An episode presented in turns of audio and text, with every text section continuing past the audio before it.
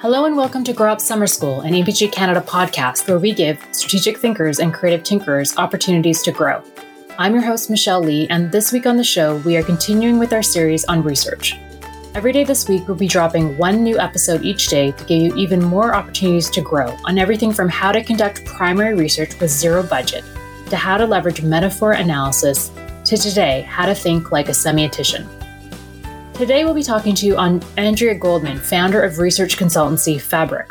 Just before we dive in, we'd like to give a special shout out to the team at Hotspex for sponsoring today's episode. As one of Canada's leading research agencies and supporters of strategic planning, they have shown a keen interest in continuing to help us foster and strengthen Canada's strategic talent. And for that, we thank you. Now let's get into the show. Andrea, if you could please tell us a, a little bit about yourself and about uh, your consultancy Fabric, and then we'd love to hear your five tips on how to think like a semiotician. Thanks again for joining us.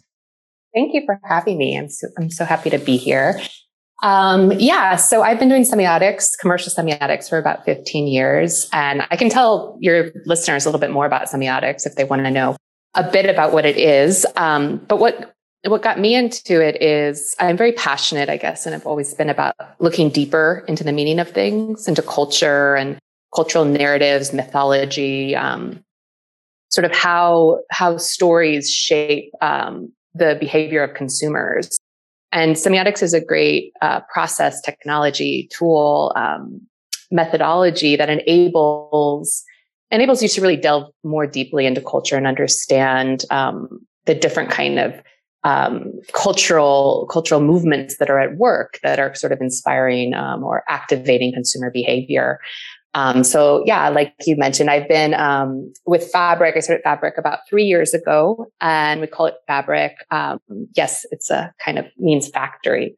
Um, so it's a little nod to Andy Warhol, but also because it's about looking at at culture sort of as a tapestry and the different threads of thought, the different codes, the different symbols that are at play, um, and that, that weave together to sort of form um, maybe a little picture over here or a pattern over there. And when you sort of deconstruct them and look at them, um, you can ha- gain a deeper understanding of what's what's happening, and then you can open new spaces to um, inspire brands to kind of tell new stories um, or leverage new symbols and that's i think what what is always a lot of fun with semiotics is it's not just an intellectual exercise but it's it's really about um, thinking deeply using culture as a text um, and then once you've sort of gained this understanding this mapping um, really about opening new spaces to inspire um, planners or designers or new product development um, really kind of anything uh, in terms of developing an, a meaningful kind of emotionally resonant space uh, for a brand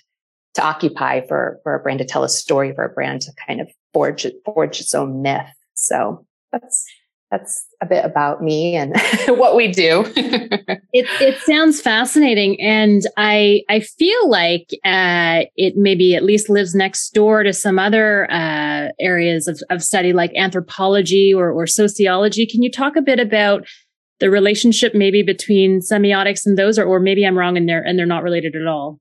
No, I mean semiotics. It, it is a cultural, um, a cultural methodology. It's it's qualitative, obviously, and it, it draws on a lot of different, um, you know, different fields, different ways of thinking, philosophy, history, really kind of all these different threads. Because when you think about it, they all kind of weave together to form how we understand culture, how we think, how we how we move through time and space, uh, past, present, future, um, how we understand things. And I guess you could kind of think about it, uh, maybe you know, sort of psychology is sort of looking and deconstructing the narratives of the individual. What narratives um, you know, are, are, at work inside of you, you know, what myths potentially um, live inside of you in a personal way. Whereas um, semiotics and, and, doing more, you know, anthropology or cultural investigation is really what myths are at play in culture, um, in the bigger kind of meta meta frame. And I guess you could think a little bit of the sweet spot is wh- where do those two things come together and what lives in that space. Um, that's something I've been thinking about lately a lot, actually. Uh, I'm I'm fascinated by your use of the word myths in culture. So, uh, is is semiotics the study of things that may or may not be true, or can you talk a little bit more about the word myth?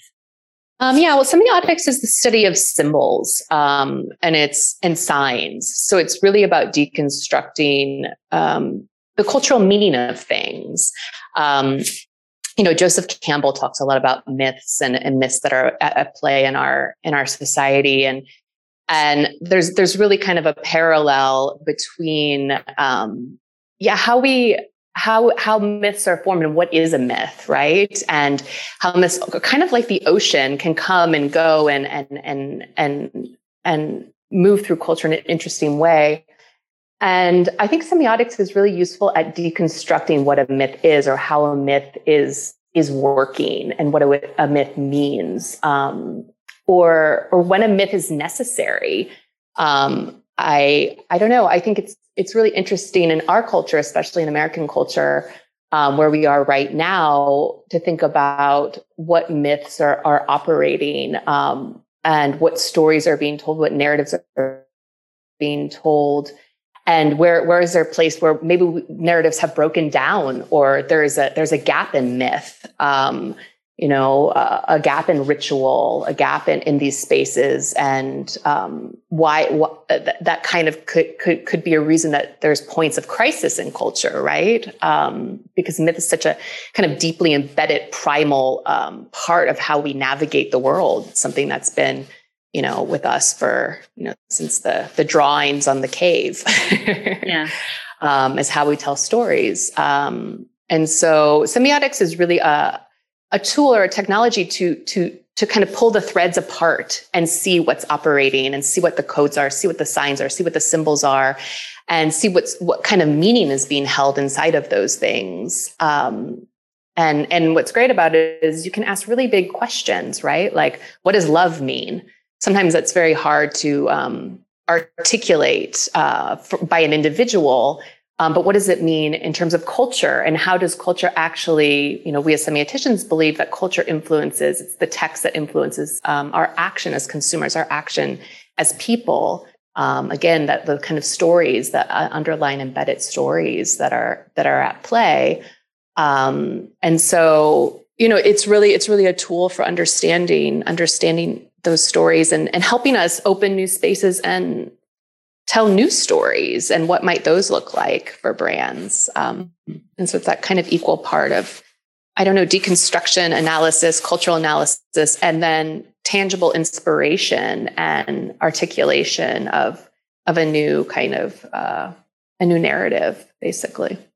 Did that make sense? Yes yes yes absolutely. And and um I find it, uh, you know, super interesting because we've been talking to different researchers uh, who have different approaches and schools of thought. You know, actually, just the other day we were speaking to someone about metaphor elicitation, and we, we've got some folks coming up to talk about behavioral science. Um, we have someone who has a background in sociology. I'm curious if there are, you know, as a lot of us strategists listening in here, um, are there particular types of projects which seem to work better for this sort of inquiry um, for, for semiotics? What should we as strategists just keep our eye out for in terms of the types of questions that clients might be asking us for um, to you know leverage this kind of uh, approach or methodology. Yeah um, i mean i think semiotics is can can can work across the board but where it's really helpful is sometimes at the beginning of a project if you have a big space that you're trying to navigate like i said before what does love or what does luxury mean? Um, what is the meaning of the city? These kind of big big, big territories. Um, cause you can sort of pull out the different narrative threads, the different codes, the different symbols. Um, and then get to a place where once you have that understanding, um, you can kind of inspire new spaces for the brand, you know, and how, how do you create an ownable, um, story or touch point or design then for the brand going from this kind of very large, uh, huge big question that you want to then kind of articulate. So I think uh, at the beginning of a process, when you're kind of trying to map or understand this kind of big, big territory, this big cultural question. Um, and then, yeah, I don't know. It, it's really great again about inspiring kind of uh, tangible design, um, you know, new new um, white spaces, uh, you know, new product development. So combining that kind of um, big lands cultural landscape um, with then you know, inspirational spaces is is where it usually, uh, you know, works really well. but like I said, it can kind of kind of be across the board on i've worked on so many different projects that have had so many different questions um, to use the methodology so it's it's very flexible in that way which is which is cool Terrific. Um, well, well, let's let's get into our tips then. Thank you for the introduction. Um, how do we think more like a semiotician, and and maybe if you could weave in there, you know, kind of why we should, because um, you, you you've alluded to that, but um, I'd, I'd love, love to touch on that as well. Yeah, I think just yeah, starting with that, it's I think the more we understand culture and and the bigger kind of uh, narratives at play, the more we understand ourselves. And I think that that's always kind of interesting. Um, uh, the, the, the, like we said before, that touch point between where something is um, mythological and then where something is personal, and the myths kind of existing or the narratives existing inside of you. So I think there's kind of a a double a, a double benefit, and then of course it serves brands because it really allows you to I don't know, see things from a different perspective, right? Um, uh, kind of, uh, uh, you, you might have been looking at something in one way for a long time and feeling like you're up against the wall. And semiotics is really a way about completely opening new windows, new doors, um, new perspectives, new ways of understanding something and new ways of creating symbols or meaning or, or narrative. So I think it, in service of a brand, um, it's really great because it allows, yeah, it allows you to completely think differently. Um, so anyway, yes. Um, so first off, um, I would say what's really important is breaking your own narrative frames. Um, I'm a big fan of meditation. So, um, and not just because I think it creates a, a better quality of life, but um, because it helps you open your mind and you can't really understand new relationships and new ways ways of seeing things and, and seeing the world if your mind's distracted, you know, and full of chaos, if you're stuck in the the same kind of circle, the same kind of loop. And so meditation is kind of a personal way to step outside of your own narrative frames or, or look at them and understand what's at work. So that would be my first kind of simple daily tip to maybe bring into your life to try. Um, secondly, I would say, you know, getting out and getting curious, seeing as much of culture as you can, art, architecture, um, starting to understand where there's synchronicity, where narrative threads align, uh, filling your mind constantly with new stimuli um, looking at things that aren't maybe necessarily relevant to your project um, in a linear way, but that spark your curiosity. A lot of times in our work, um, the the big ideas, the big insights are not from looking in sector; they're from looking completely outside of sector. Like I said, art, architecture, film, understanding what's happening in all these different cultural um, buckets and these cultural spaces um, can really inspire um, you know, spark your curiosity, go see a play, go see an, you know, an exhibition. So that would be my tip number two. Um, tip number three would be stepping outside of time. I think we're so stuck right now in, um, you know, what's happening now, now, now as, as being what's important. But, um, again, a lot of great insight comes from going back to like ancient history, uh, mythology, uh, philosophy, really understanding how cultural um, stories and narratives evolve. Um, you're looking at a question like beauty, what does beauty mean? You might want to look at, you know, the ancient Greeks to understand one kind of articulation of beauty or, um, you know, versus just what's happening right now in uh, Instagram. So there's kind of an interesting an interesting thing of um, going back uh, into time to understand how things are being articulated now and what's relevant um, and what we can pull from there. Um, noticing when something moves you, you know, uh, when you pick up a cup, when you grab a door handle, when you're um, in a hotel and you're using the key card. Semiotics is not just about that kind of intellectual exercise, as we said before, but it's really about as well where there's a, a, a visceral response, a, a deeper subconscious um, primal response that's activated in a consumer, in a person. Um, and understanding what that moment is about. Um, so kind of asking questions and and when you interact with objects, when you interact with a story um, in in space and time, um, what what is that visceral? What's causing that visceral reaction, and and how is that part of a bigger a bigger narrative?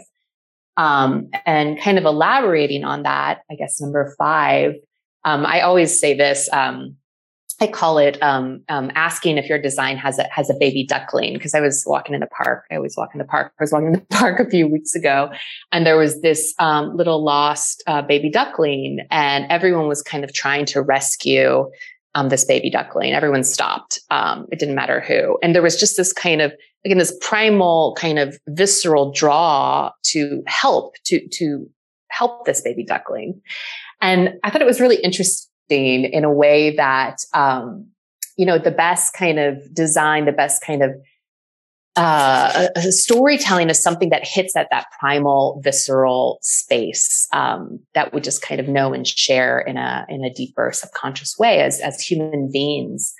And so, I, I, always thinking about your your designs or your products or your storytelling, and does it have a baby duckling, um, or is it you know is it communicating in that way? So I think those would be my my five tips. And then if you can travel as much as you can and look at other cultures because that really allows you to see um, your own and our own with a different with a different lens and a different and a different kind of perspective. I'm sure we're all craving that after the last 18 months. yeah. uh, thank you so much for that very succinct uh, summary of, of how to think like a semiotician. And, and then I'm, I'm curious, what, you know of of the projects you've you've worked on can you give us a couple examples of where these tips have really come to life um, just love to hear you know how you have for example and i'm going to replay back these uh, since i've written them down um, maybe you've broken your narrative brain or you've been curious how you've uh, stepped outside of time how you have noticed when something moves you or asked whether the design has a baby duck- duckling. Can you give us one or two examples of where you've tangibly leveraged these uh, these principles? Um, sure. You know what? It actually reminds me of because um, I didn't tell the listeners kind of how we met years and years ago, working on NBC, actually, which was a mm. fascinating project, I thought. And what it meant was hours and hours of watching like Seinfeld and Friends and The Cosby Show um, as we were trying to find a white space for this client. And and I remember the report and and I think there were some, I don't remember it word for word, but I imagine that there must have been some really interesting times where you must have stepped outside of time, some of the bigger themes that bubbled up, whether it be about gender, um, you know, racial inequality, um, you know, uh, humor even. Well, maybe that's more of a mm-hmm. subject than a than an actual like a cultural theme.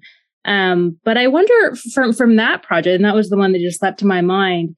Uh, if you recall it, were there opportunities there where you might have stepped out of outside of time? Well, that was such a really interesting project because that was very rooted in mythological structure, and it was all about understanding um, the different myths at play and what was working and what was not working, right? Um, for for the different shows, and then from those different mythological threads, which a lot of a lot of them were echoed like all the way back in you know greek greek narratives for some of them. I remember we were pulling different kinds of pieces and parts. Um, what those how those things laddered up how those elements laddered up to tell a bigger story for for the network and what that network umbrella story could be really to hold all of the different narrative threads. Um, and that was a really cool project because it was also about being able to predict um, if a show was going to be successful or, or, or, not, or what what what was the kind of sweet spot for how um, how how the, the, the different elements of mythology came together. So that was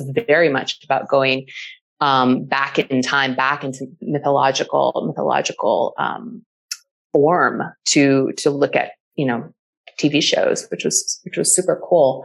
I was just thinking as well, uh, a project we worked on a few um, few years ago that was really interesting um, was for a a big global uh, uh, beer brand, and it was very much about understanding our relationship to nature and how that has evolved, and that, that that's really relevant both from from the past. You know, you look at our romanticism with nature, but currently where our relationship is with nature as well, um, and the different kind of codes and frames um, and how the consumer through their interaction with the package where um, a big mountain element was a was a key you know a key part of the the, the iconic um, you know story of the brand, how that story was being articulated through the consumer on the pack and the pack. And when you think about nature, I mean, as we as we just said, there's so so many facets of um, of of of, of culture of of,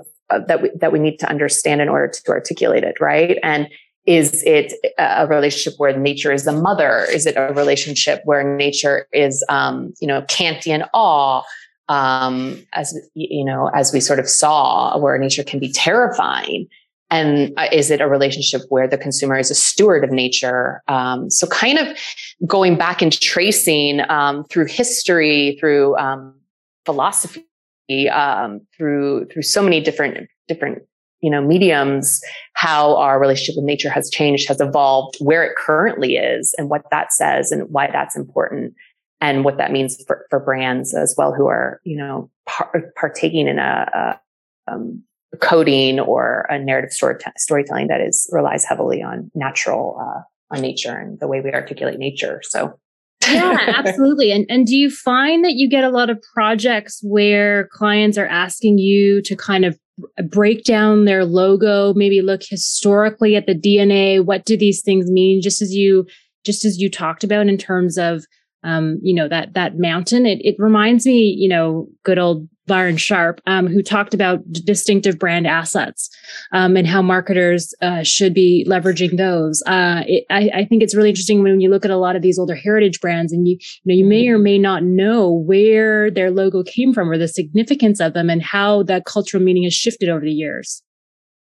Yeah, um, we do sometimes work a lot on uh, on projects where a brand will want to understand, especially an iconic brand, um, we also worked recently on a, a butter, uh, you know, a, I guess it's a margarine, um, a margarine brand that was going into a redesign and wanted to understand um, what they they should save. You know, what was iconic, what had meaning, and what they they could release and sort of um, articulate in a new way. And when you're taking a brand that has so much heritage, it is very interesting to look at how the narrative has um, evolved and what what what what the meaning contains now and where there's space to um, you know evolve or tell a new story or um, bring in a new uh, a new symbol or a new a new articulation. And that was that was kind of a really interesting project in terms of yeah understanding the meaning of the farm right? Um, the meaning of of